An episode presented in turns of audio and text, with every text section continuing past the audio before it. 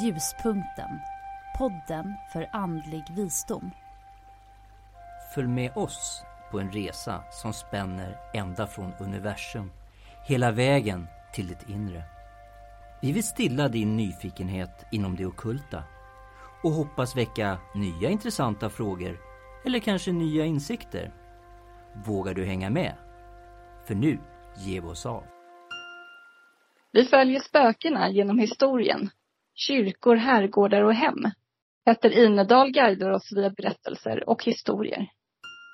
I det här avsnittet nu då så ska vi prata om olika platser där energier, eller spöken då, om man så vill, har visat sig.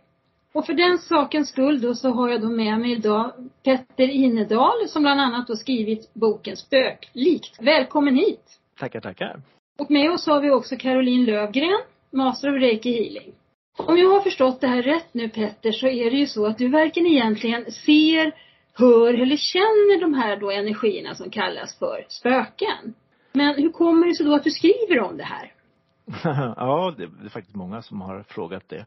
Eh, det Spöklikt är den andra boken jag gjort om den sortens saker. Den första hade hemsökt. Kom för mm. kanske tio år sedan någonting. Um, och alltså, jag har alltid varit intresserad av den typen av saker.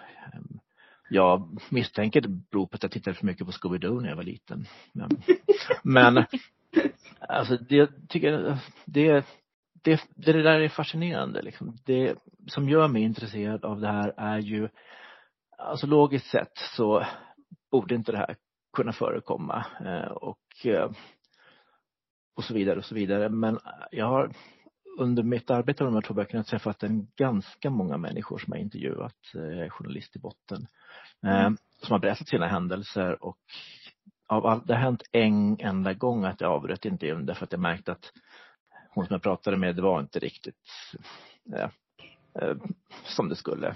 Mm. Eh, och det är en enda gång.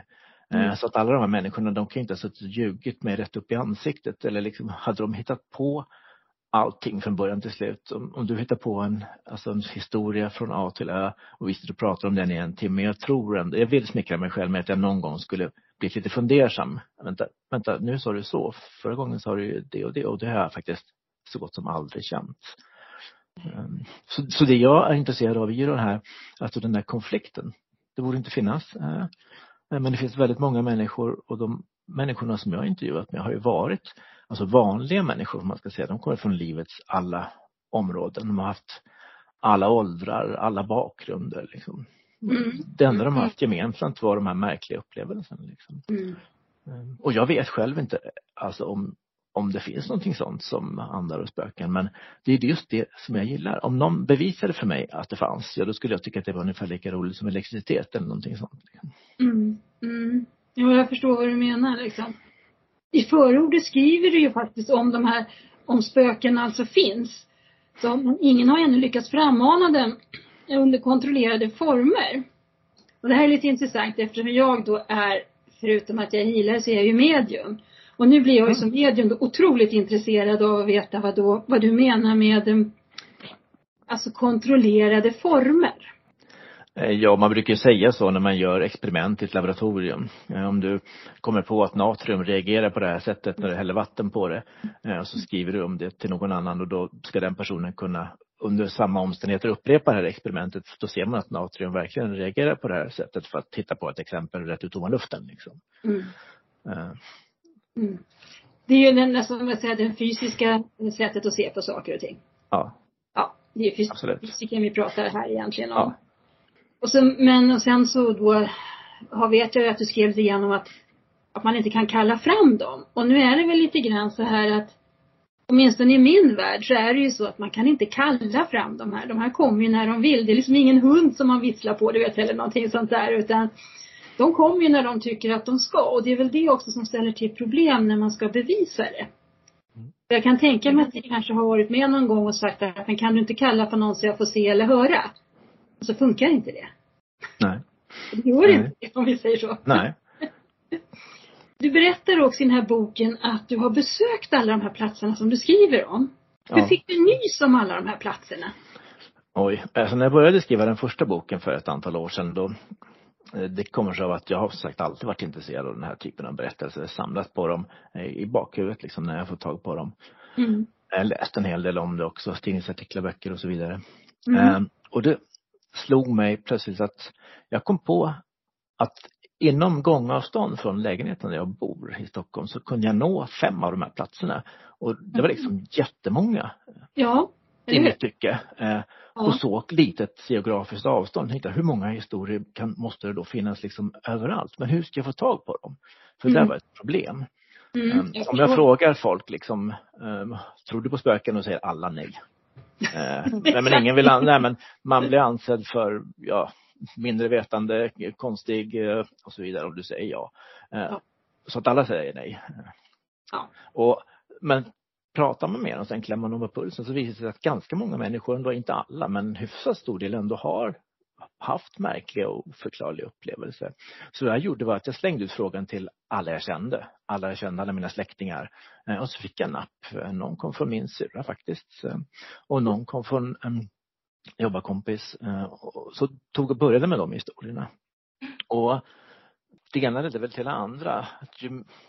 Jag hade svårt att få tag på de här i början. Jag satt mycket på folkminnesarkiv och gick igenom Nordiska museets folkminnesarkiv och Dialekt och folkminnesarkivet i Uppsala. Ja, det är ju också vittnesmål från människor som är nedtecknade på papper för väldigt länge sedan.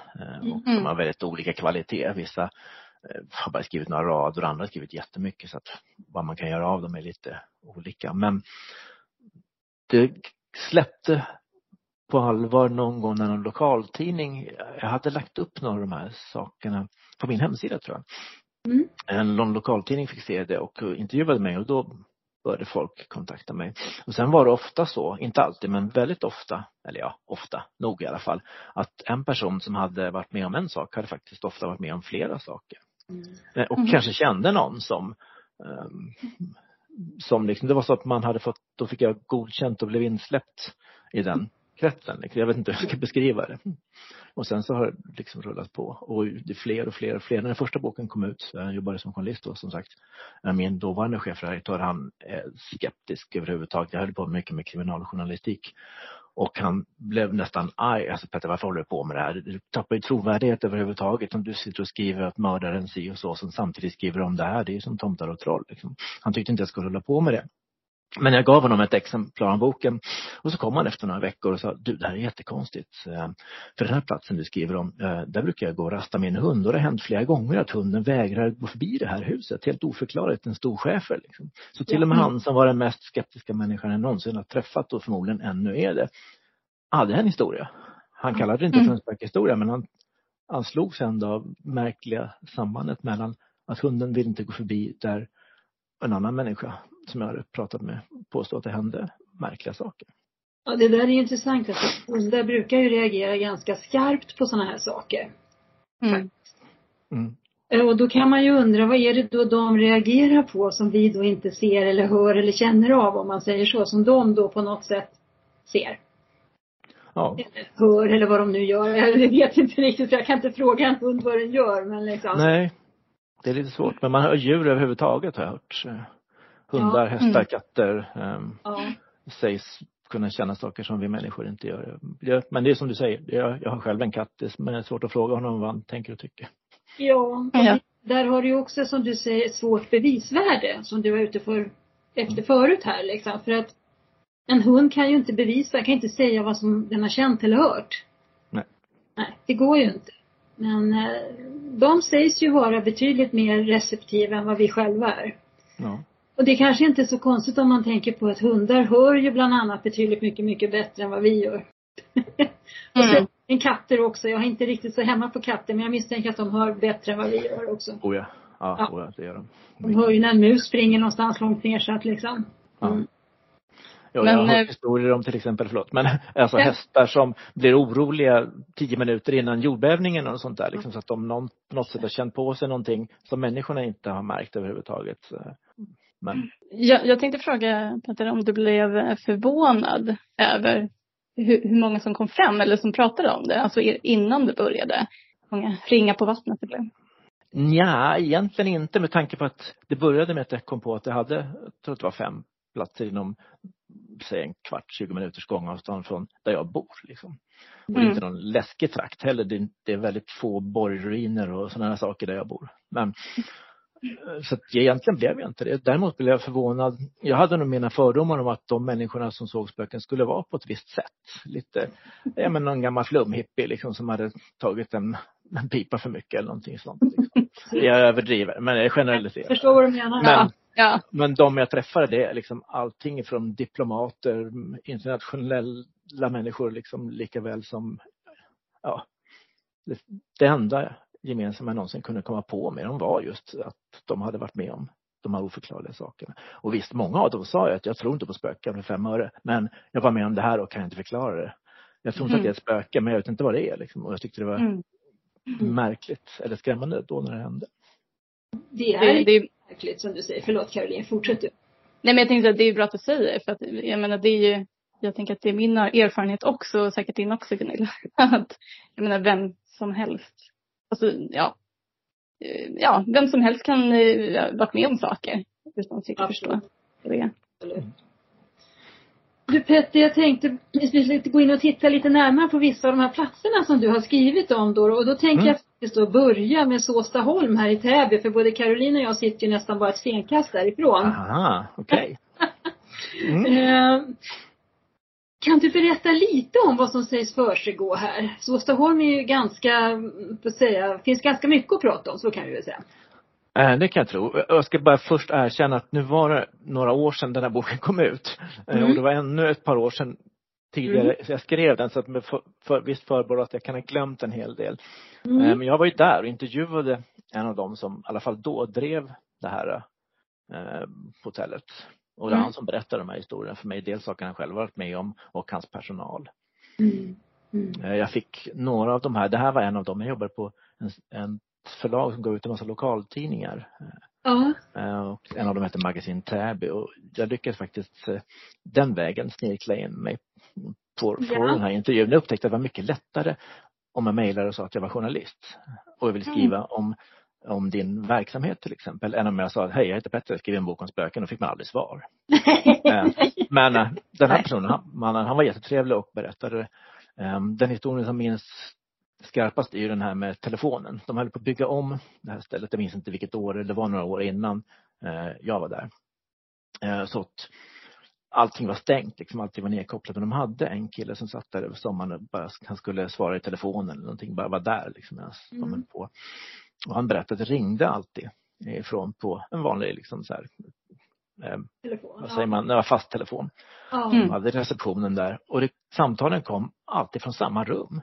Nej, Men det var ju ingen där, det bodde ingen människor där. Han gick upp och tittade flera gånger, det fanns ju ingen där. Det var inplastat och halvt nerrivet liksom, höll på att renovera. Mm. Och han kunde aldrig förklara det, men han tyckte till slut att det där var så obehagligt så att han, han sa upp sig. Mm. Men alltså det, det ringde verkligen i en telefon med ringsignal liksom. Så här. Ja, Och det- ja, och han såg ju på lampan där vilket rum signalen kom ifrån liksom, för det lyser när rum fem eller vad det nu kan ha varit. Just det. Ja. Eller ljudet Ja. på den. Obehagligt. Ja, han tyckte det. Ehm, Och det, han satt ju där på nätterna också ofta. Mm. Jo, men det är ju ofta så att det, äh, det här rör sig på nätterna. De kan, det kan röra sig på dagtid också om vi nu säger så, men då är vi kanske upptagna med andra saker vi människor. Då kanske man håller på, ja som vi gör nu, pratar eller man sitter och jobbar någonstans. Då märker man ju inte kanske att det händer där. En telefon hade man ju hört, men liksom andra saker. Mm. Ja. Eh, det är ju det, det, det är en annan sak som du skrev om här. Det var väl det här som Åke Söderblom här, när han, i hans rum där. Ja, precis. Eh, Nu minns jag inte exakt vad det var, men det var någonting och hans, var det hans pappa som hade varit där? Eller var det han själv? Exakt va? Ja. Hade, ja, ehm.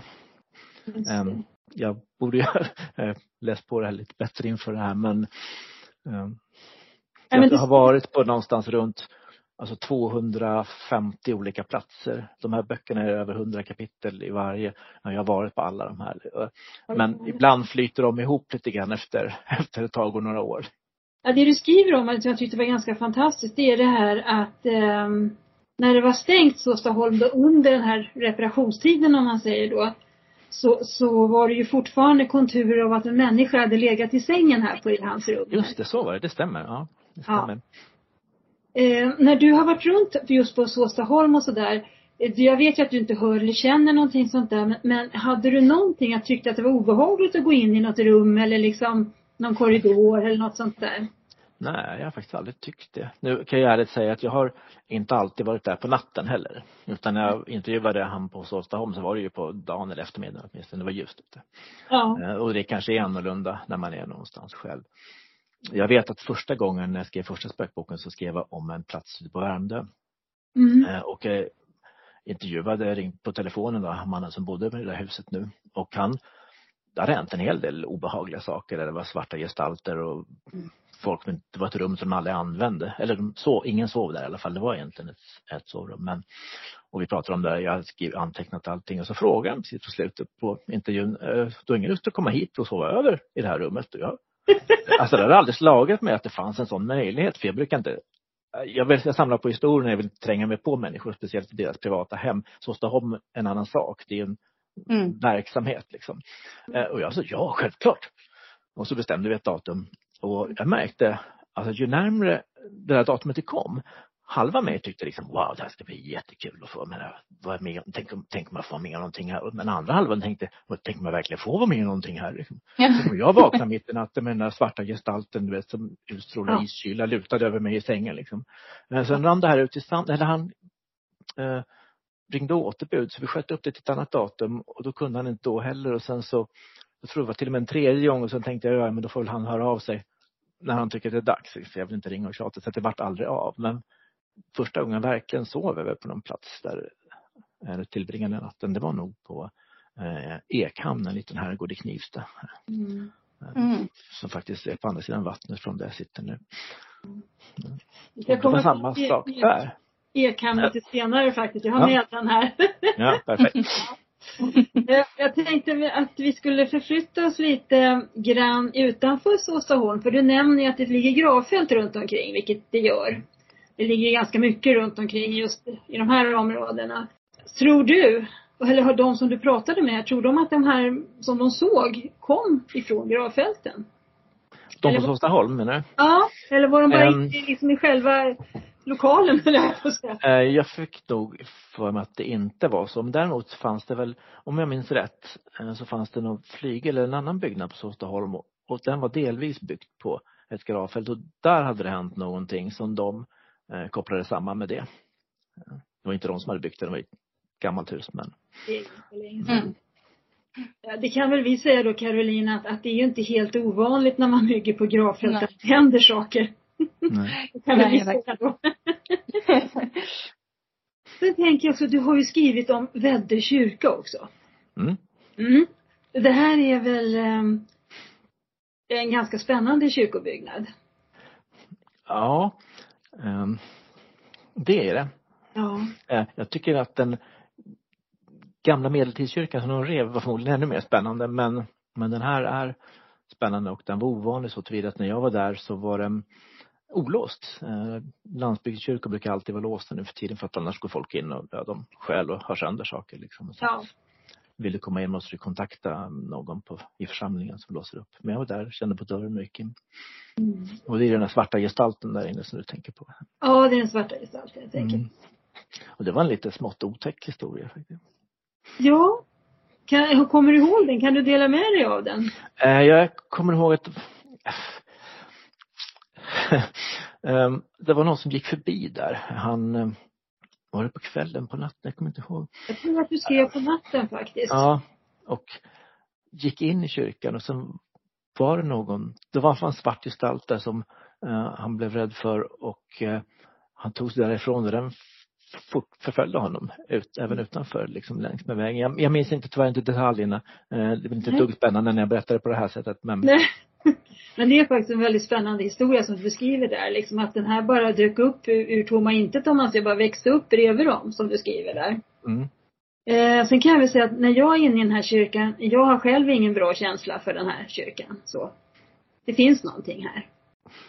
Mm. Eh, sen har inte jag blivit förföljd direkt, det har jag inte blivit. Men, men det är lite mm, intressant faktiskt. Ja. Eh, just kyrkor, alltså kyrkans inställning till det är lite kluven.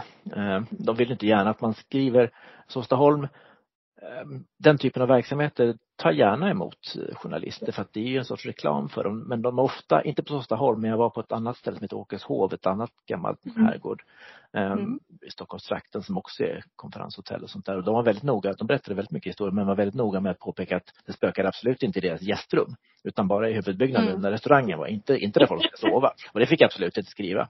Mm.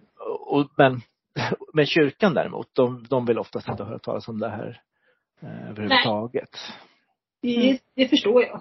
Det har jag ingen konst att förstå. Annars kan det ju också vara så här, på tal om att så här, inte spöka där gästerna är, men ibland kan ju det vara det som lockar också.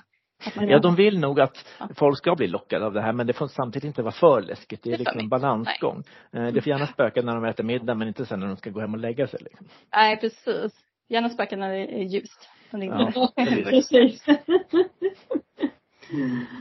Eh, under just runt Väddö kyrka, så när de byggde den här nya kyrkan på 1800-talet där, 1700-1800-talet där, eh, så schaktade de ju bort ganska mycket gravar. Ja, förmodligen. Ja. ja. som, eh, men så, som när de skulle bygga den här. Va, vad tror du, skulle det kunna vara på påverkan till att den här svarta saken som kom infarande? Ja, det sägs ju att rör man om i någons grav så är det inte bara benen som kommer upp. Jag själv Alltså jag ska säga så här, jag har som sagt aldrig sett Nej. En gång har jag varit med om lite märkliga saker men ingenting som jag direkt då uppfattade som övernaturligt. Så att folk ringer, eller då när jag gjort de här böckerna då och då och ville ha tips på, de hade otäcka saker i sitt hem och ville ha tips på man fick bort det. Jag hade tyvärr inga tips att ge dem. För jag brukar säga att jag kan inget om spöken, jag kallar det för det. Eh, det finns många som har invändningar mot det ordet men andra energier. Men jag kallar det för spöken. Det är enklast. Eh, folk vet i alla fall. Det är ett ord som finns i medvetandet. Mm. Ja, men jag kan sagt, jag kan inget om dem för jag har aldrig sett något. Däremot vet jag en hel del om vad som sägs om dem för att jag har träffat ganska många människor som har berättat sina mm. upplevelser för mig om dem. Eh, nu så när du har pratat med oss om det är någon som, som ringer och vill ha hjälp så vet du för att, att vi, vi gör ju sådana här saker. Ja. ja. ja. Eller hur Caroline? Ja, precis. Här är vi. Här är vi. ja men det är perfekt. Sen har du också ett spökskepp i Älggrätten. Ja. Den tyckte jag var lite spännande faktiskt. Den, ja, den hittade jag på Folkminnesarkivet så den är nu lite äldre. Jag tror den upptäcktes på 1940-talet och jag tror att det var en ganska eh, samtida berättelse med upptäckningen. Det hade liksom inte hänt för hundra år sedan när den här folkminnesupptecknaren skrev ner det. Utan, och det märkliga med om no, har ni varit vid den sjön? Nej, jag har ju tyvärr inte det. Men jag ska säga att jag är väldigt sugen på att åka dit efter att ha läst din bok här. Ja, historien handlar ju om en kvinna som går där och så ser ett, ett en fullriggare, alltså ett segelfartyg med flera master komma seglande längs den här sjön. Men problemet är att det är en liten insjö. Alltså någonting större än en eka säkert garanterat aldrig varit där. Ingen skulle bygga ett fartyg för att segla några hundra meter åt ena hållet och sen tillbaks igen. Liksom. Mm. Eh, så att, men, och den här, just den berättelsen är unik bland de som jag har träffat på. För det är faktiskt, jag har aldrig hört talas om en berättelse om just spökskepp eh, i av någon som menar sig ha varit med om det Alltså det finns ju spökhistorier, alltså skönlitteratur som handlar om mm. flygande holländare och vad det nu kan vara liksom. Men, mm. Mm. Alltså just den här historien, den gillade jag just den anledningen. Och det märkliga att jag gick ju vilse där i skogen. Jag är absolut ingen skogsmänniska kan jag säga. Nej. Och där på sommaren på kvällen, den ligger några hundra meter ifrån någon väg. Jag har inget körkort så jag tar bussen ut så går man någon kilometer i, rakt genom skogen. Jag har kollat på kartan. Eh, det var inget svårt att hitta dit, men jag skulle tillbaks igen. Alltså jag hörde motorvägen, eller en stor väg i alla fall, långt borta. Och gick och gick och gick och till slut tänkte jag det började skymma liksom. Och det började bli kallt fast det var på sensommaren. Liksom. Jag tänkte, nej. Och jag hade, i min telefon finns det märkligt nog en kompass inbyggd. Jag har alltid skrattat åt den där. Alltså varför vill man ha en kompass? En elektronisk kompass i en modern telefon. Det är det dummaste jag varit med om. Men då tog jag upp den där för jag hade tittat på kartan så jag visste ju att om man bara gick åt det hållet tillräckligt länge, åt vilket väderstreck det nu kan ha varit. Och jag tittade på den här, det kan ju inte stämma, det kan ju inte funka, men jag gick i alla fall efter och kom rätt. Så och då på platsen. men Sen har du ju i boken att du har ju med en riktigt, riktig klassiker och det är ju Gimo herrgård. Ja. den är ju, där finns ju hur mycket som helst. Ja. Du, du berättar om en, eh, vad ska vi säga, vaktmästare, eller betjänt, en Johansson var det. Mm, på den tiden när det var privatbostad, just det. Ja. Vad är det som var så spännande med honom?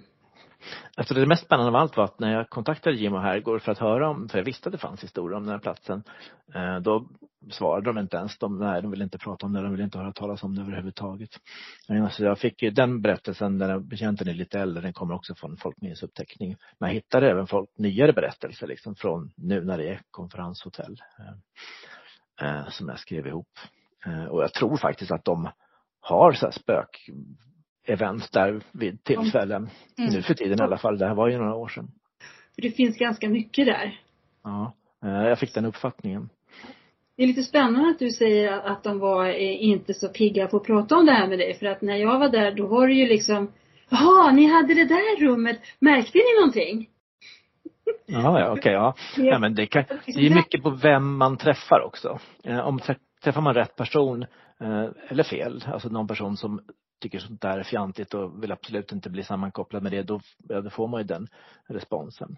Eh, det var likadant när jag var på ett slott som heter Venngarn som ligger utanför Sigtuna. Eh, jag kontaktade dem, jag var där. Eh, de, nej, de ville inte prata om det. Jag var där på en guidad visning, pratade med guiderna. Hon hade aldrig hört talas om någonting sånt. Så jag gick ner till kaféet, tog en kopp kaffe, så pratade med tjejen som jobbade där och då fick jag höra saker. Mm. Men nu, nu har de ju på vänd. Jag vet att de har haft så spökjakter men mm. så spökjägarföreningar och kanske seanser och sånt där också. Eh, samma med Salsta slott som också tyckte att det var riktigt fånigt och dumt. Men de har ju sådana här saker. Eh, antingen för att de har ändrat eh, åsikt eller för att de vill försöka tjäna pengar på det. Jag vet inte riktigt. Alltså jag kan väl säga så här att åsikten kan, kan du ha rätt i för att det här har ju blivit mer och mer, ska jag säga, inne nu. Det här är liksom någonting som man, som är, som drar och som man folk tycker är roligt nu helt plötsligt igen. Ja, men det spännande. Mm. Liksom. Det är spännande. Mm. Hörde nu tänkte jag att vi skulle ta oss fram till Ekham här.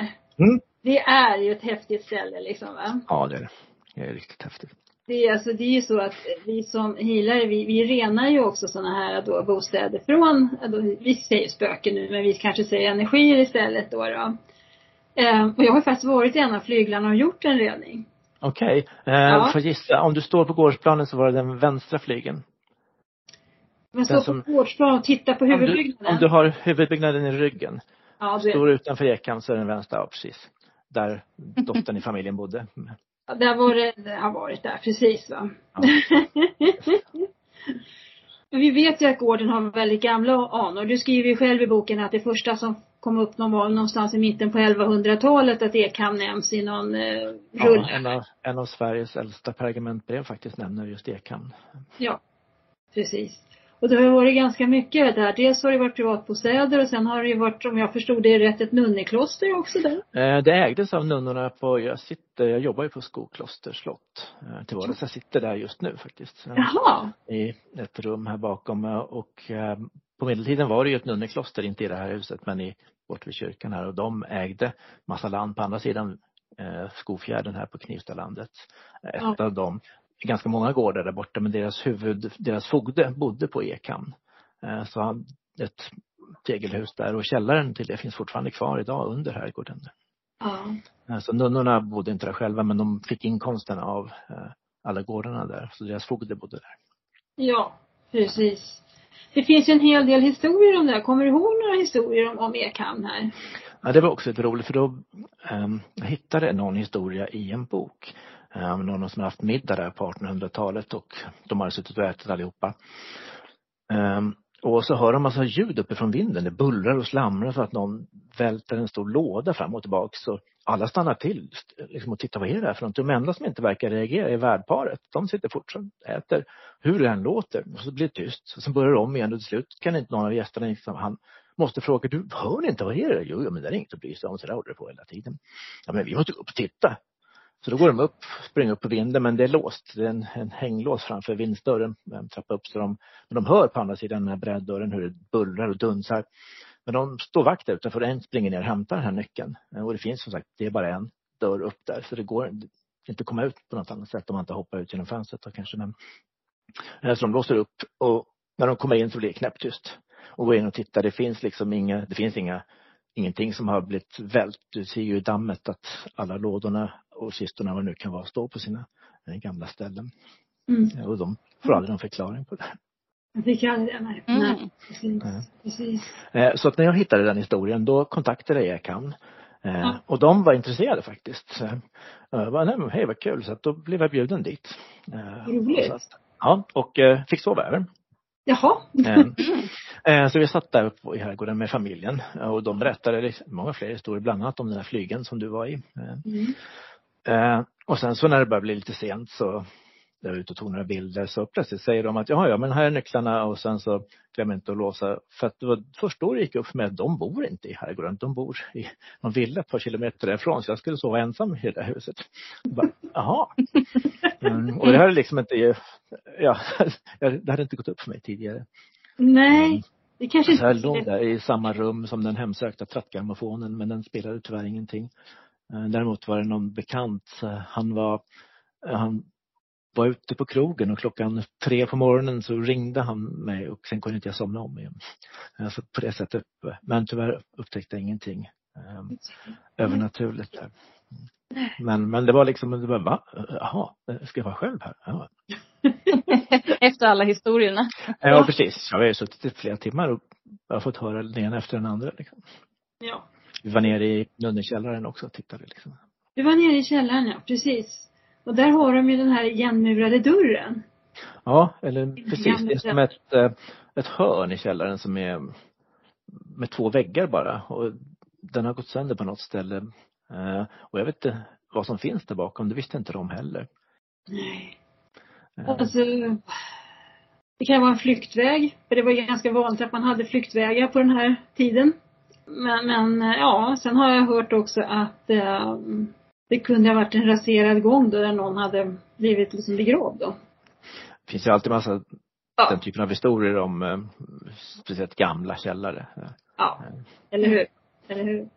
Nej men en flyktväg känns väl inte så o, alltså, otrolig om man tänker då att eh, eh, eftersom källaren tros ju nästan vara från 1400-talet tror jag va? Ja, den är från nunnornas tid, stämmer. Ja det var ju ganska oroliga tider i Sverige på den tiden. Så det var väl inte så kanske konstigt att man ville ha en flyktväg någonstans där man Eftersom Mälaren gick ju lite närmare då så man kanske hade någon båt liggande någonstans, vad vet jag?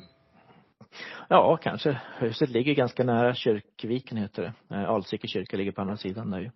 Mm. Och sen Krusenbergs herrgård lite längre bort. Mm, precis. Den är ju lite intressant också. Ja. Har du varit där eller? Den har varit. Eh, den skulle kommit med. Jag började ju samla på historier för en tredje bok. Jag tror jag fick ihop 20 kapitel och sen så jag hade inte tid att göra det just då. Och, och sen rann det bara ut i sanden. Så en av de kapitlen är faktiskt Krusenberg. Så jag kontaktade dem och var där. Blev visad runt av han som var chef där på något sätt. Nu var det här några år sedan och han mm. berättade en massa historier. Eh, och det är jätteintressant. Mm. Kanske det kommer någonting snart då, då. Det får se. Ja, kanske. Min förläggare frågade om jag skulle skriva en tredje eh, eh, spökhistoriebok. Eh, så vi får se om jag, om jag får tid så ska jag fortsätta med dem. För det är synd att ha de här historierna liggandes bara. För de är, många av dem är väldigt bra faktiskt. Många är ju mm. väldigt spännande. Nu har du ju mest skrivit om man säger runt Stockholm kan vi väl säga. Det är liksom Uppland och Sörmland och lite sådana här saker. Första boken är bara Stockholms län, eh, vilket i och för sig är stort. Det är från Grisslehamn ner till Hölö, vilket är bra många mil. Men andra boken är eh, Uppland och Sörmland i sin ja. helhet liksom. Men det är mycket Stockholm där också. Och jag tänkte att tredje boken skulle bli hela Sverige. Men, eh, men ja, det har inte, jag har gjort några. Eftersom vi sitter i Vallentuna då i alla fall, Caroline och jag om vi säger så här, då har du ju skrivit om Murstensvägen som finns här. Ja, just det. Det spännande huset där. Ja. Eh, det var en ganska obehaglig historia. Ja. Kommer du ihåg den? Ehm, jag träffade, jag kommer inte ihåg hur, jag kom i kontakt med henne. Eh, hon och hennes man tror jag att det var, de var i alla fall tillsammans, de hade barn ihop. Hade mm. ju bott där och hon mådde inte riktigt bra. Hon eh, åt lyckopiller och sånt där. Så jag frågade henne när vi satt på intervjun. Eh, tror du att du såg de här sakerna därför att du mådde dåligt psykiskt? Eller mår, mm. mår du psykiskt dåligt därför att du var med om de här sakerna? Hon kunde inte svara på det liksom. Vilket kom först, hönan eller ägget? Men mm. hon var i alla fall ärlig med det. Eh, mm. Och och även om hon mådde dåligt, hon var ingen, alltså det var ingen tokstolle jag pratade med. Mm. Hon berättade riktigt många saker. Hon tyckte redan från första början ville hon inte flytta in dit när hon där tittade på det här huset. Det var tomt liksom. Och det var mitt på ljusan dagen då. Och det, mm. hon har varit där och tittat på det. Det är det minst spökigaste du kan tänka dig. Det är en sån här grå länga, menar, precis väg efter väg med precis likadana, vad kan det vara, 70-80-talshus liksom. Det är 70-talshus skulle jag gissa. Ja, ja. sånt där. Eh, man har något mindre spöklikt plats än det får man svårt att leta efter. Men eh, hon tyckte inte om det där och hon berättade att det var liksom en trappan upp till övervåningen. Eh, trappan gjorde en knäck. Och precis mm. där kände hon alltid liksom instinktivt obehag när hon gick förbi. Det kändes som att det var kallt och hon såg ibland i ögonvrån en stor svart skugga som var där. Mm.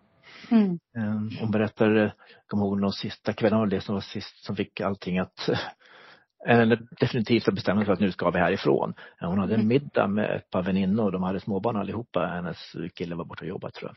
Mm. Och hon sitter i köket. Och bakom det så fanns det en lite så här trång, alltså innergård. Det är som, ja, ni vet hur engelska hus brukar se ut. Det är som en liten smal bakgård med plank mm. och sen är ett hus bakom. Ungefär så fast det inte är tegel utan i trä då. Som hon mm. inte heller gillade.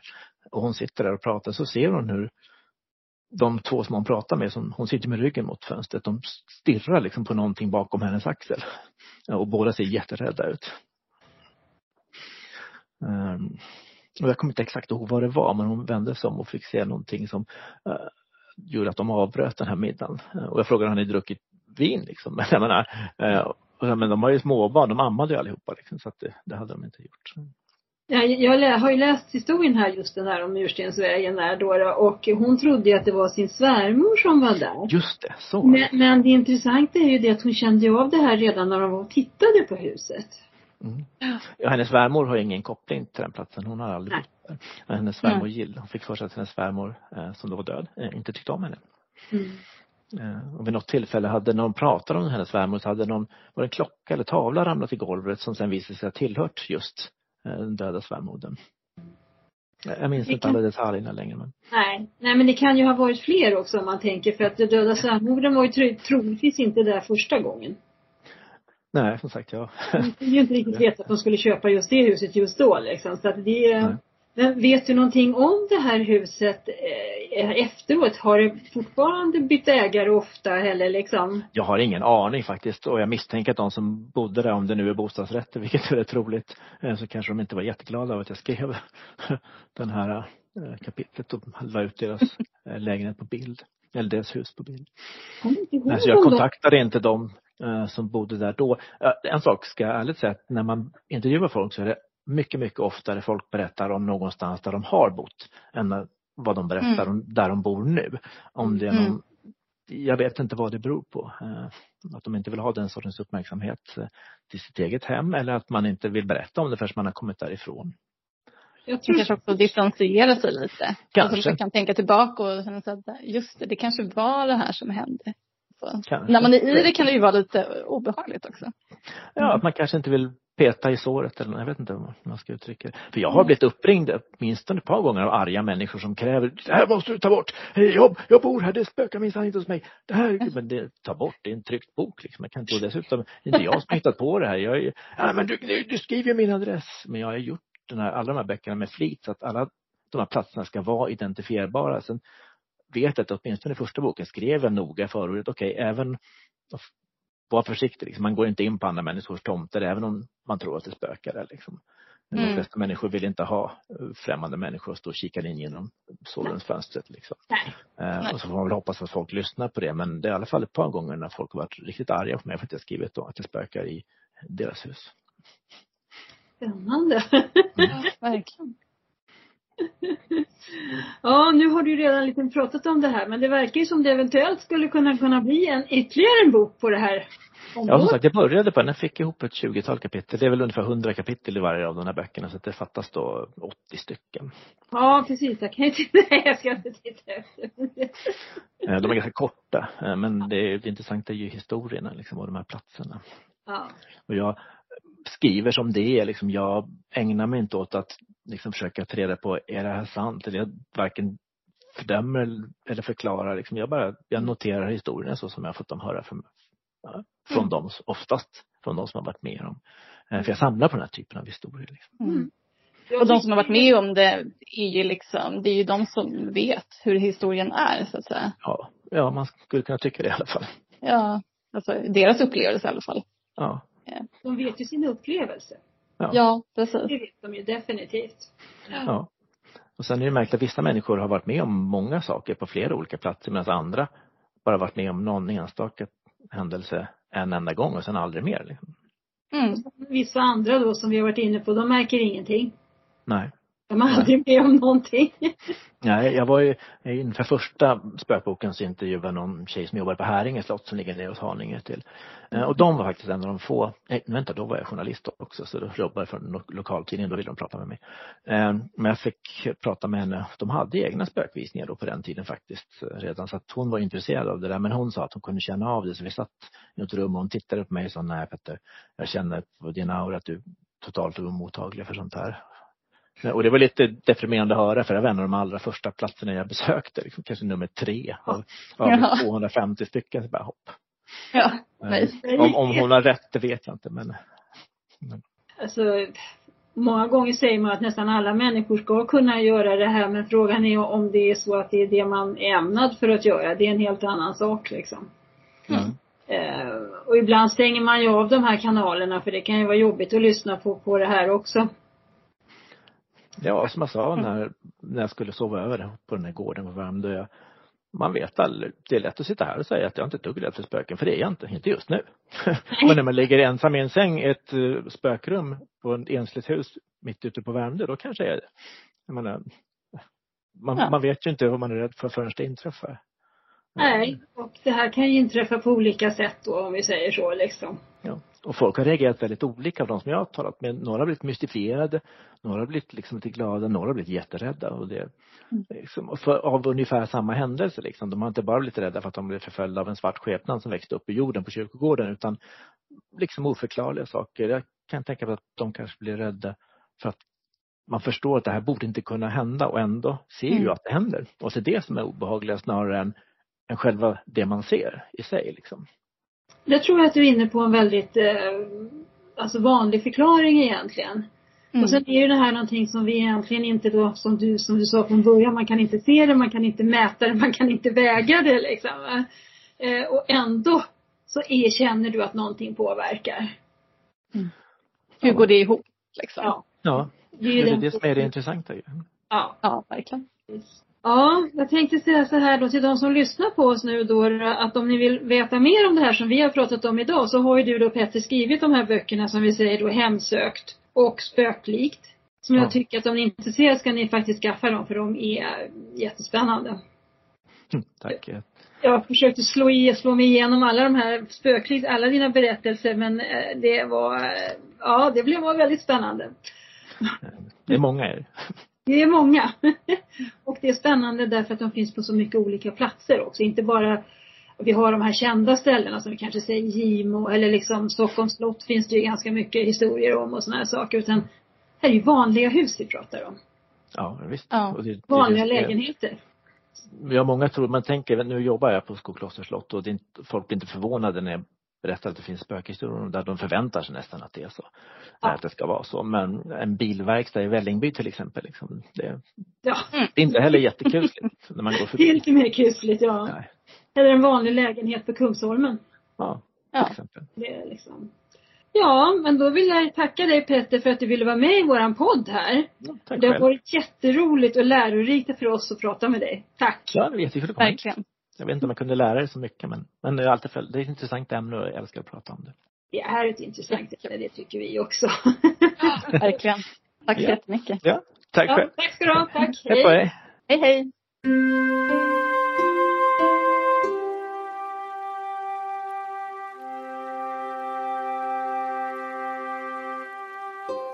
Ljuspunkten. Podden för andlig visdom.